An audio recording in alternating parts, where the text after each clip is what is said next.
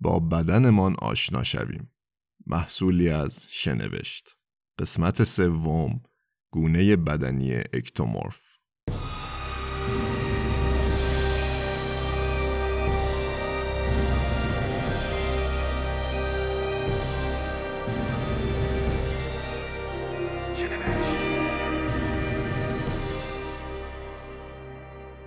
اکتومورف ها خیلی خوب کربوهیدرات ها رو به انرژی تبدیل می‌کنن و متابولیسم بالاشون به این معنیه که چربی رو به آسونی میسوزونن.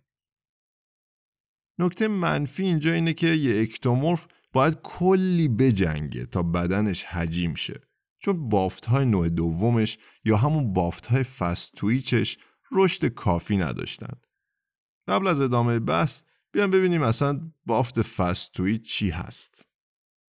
اگه شما یه بیننده برنامه های ورزشی به زبان انگلیسی باشین احتمالا براتون پیش اومده که بشنوین مجری داره درباره ماهیچه های پرقدرت و حجیم ورزشکار صحبت می‌کنه و وقتی که برای مثال میگه این ورزشکار داره روی بافت های فستویچش کار می‌کنه تا قویتر و حجیم ترشن پیش خودتون ممکنه فکر کنین که اصلا چنین چیزی وجود خارجی داره یا نداره یا حتی اگر وجود داشته باشه آیا تمرین های مشخصی وجود دارن که روی بافت مشخص عضلانی تمرکز کنن؟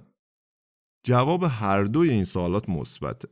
تو بدن انواع مختلفی از بافت های عضلانی وجود داره که طبقه بندیشون بر اساس میزان انرژی که تولید می‌کنن. با اینکه گونه های مختلفی از بافت های عضلانی مثل نوع یک، نوع یک C، نوع دو C، نوع دو C و غیره شناخته و معرفی شدن به طور کلی میشه این گونه ها رو تو دو دسته fast twitch و slow twitch قرار داد. به صورت خلاصه بافت slow twitch کمک می‌کنه که استقامت بدن بالا بره و برای مثال توی ورزش های مثل دو ماراتون مهمه. در حالی که عضلات فست تویچ زودتر خسته میشن اما به درد این می‌خورن که باهاشون یه حرکت انفجاری مثل دو صد متر انجام داد. توی قسمت ششم همین سریال پادکستی مفصل به این دو دسته می‌پردازیم.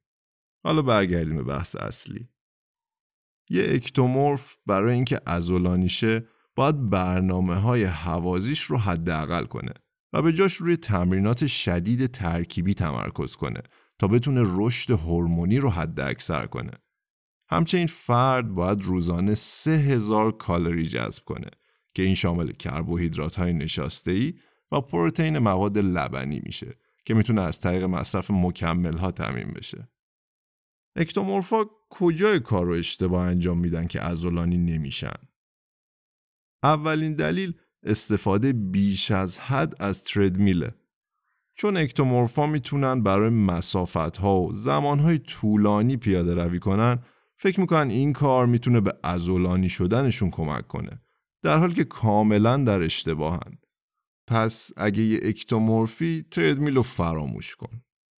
اشتباه بعدی که اکتومورفا مرتکب میشن انجام فعالیت های روتین ورزشکار پرورش اندامه مثل انجام دنبل جلو بازو اونا به جای اینکه حرکات ایزوله که تنها روی یک عضله تمرکز می‌کنه رو انجام بدن بهتره به سمت حرکاتی مثل اسکوات و دیگر حرکت های ترکیبی برن چون این حرکات عضلات بیشتری رو درگیر می‌کنه و افزایش سطح هورمونی که مورد نیاز ساخت عضله است رو فراهم می‌کنه.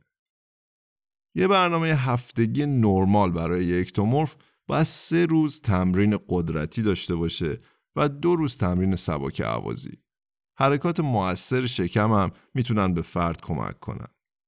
موضوع دیگه ای که باید برای تمرینات اکتومورف در نظر داشت اینه که این فرد نباید تمام روزش رو تو جیم باشه. چرا که اگه چهار یا پنج روز تو هفته رو مشغول تمرین باشه سرعت متابولیسمشون بالا میره. پس بهتره در هفته سه جلسه تمرین کنه و زمان اون بدون احتساب مدت گرم کردن 45 دقیقه یا کمتر باشه.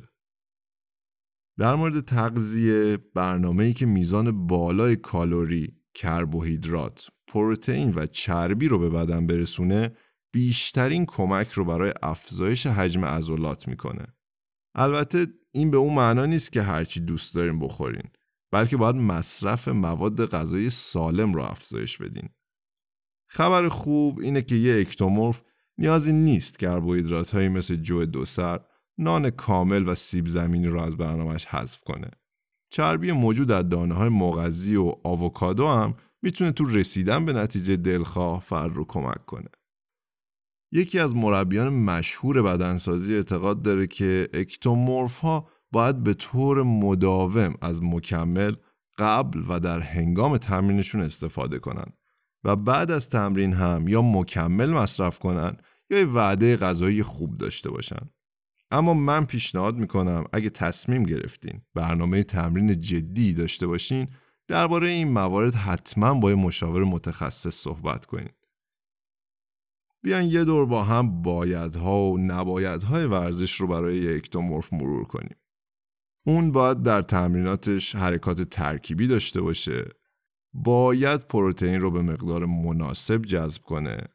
باید حرکات تک ای رو به تعداد محدود و در انتهای تمرین انجام بده. یک اکتومورف نباید تأکید زیادی بر حرکاتی که بر یه ماهیچه تمرکز می‌کنن داشته باشه. نباید تمرینات حوازی زیادی انجام بده و نباید این فکر رو بکنه که وزنه های سنگین تر حجم بدنی مناسب تری رو نتیجه میدن. من هومن شالچی هستم. ممنونم که منو تو این پادکست همراهی کردین. ما رو از نظرات خودتون تو شبکه های اجتماعی شنوشت بهره مند کنیم. تا پادکست دیگه.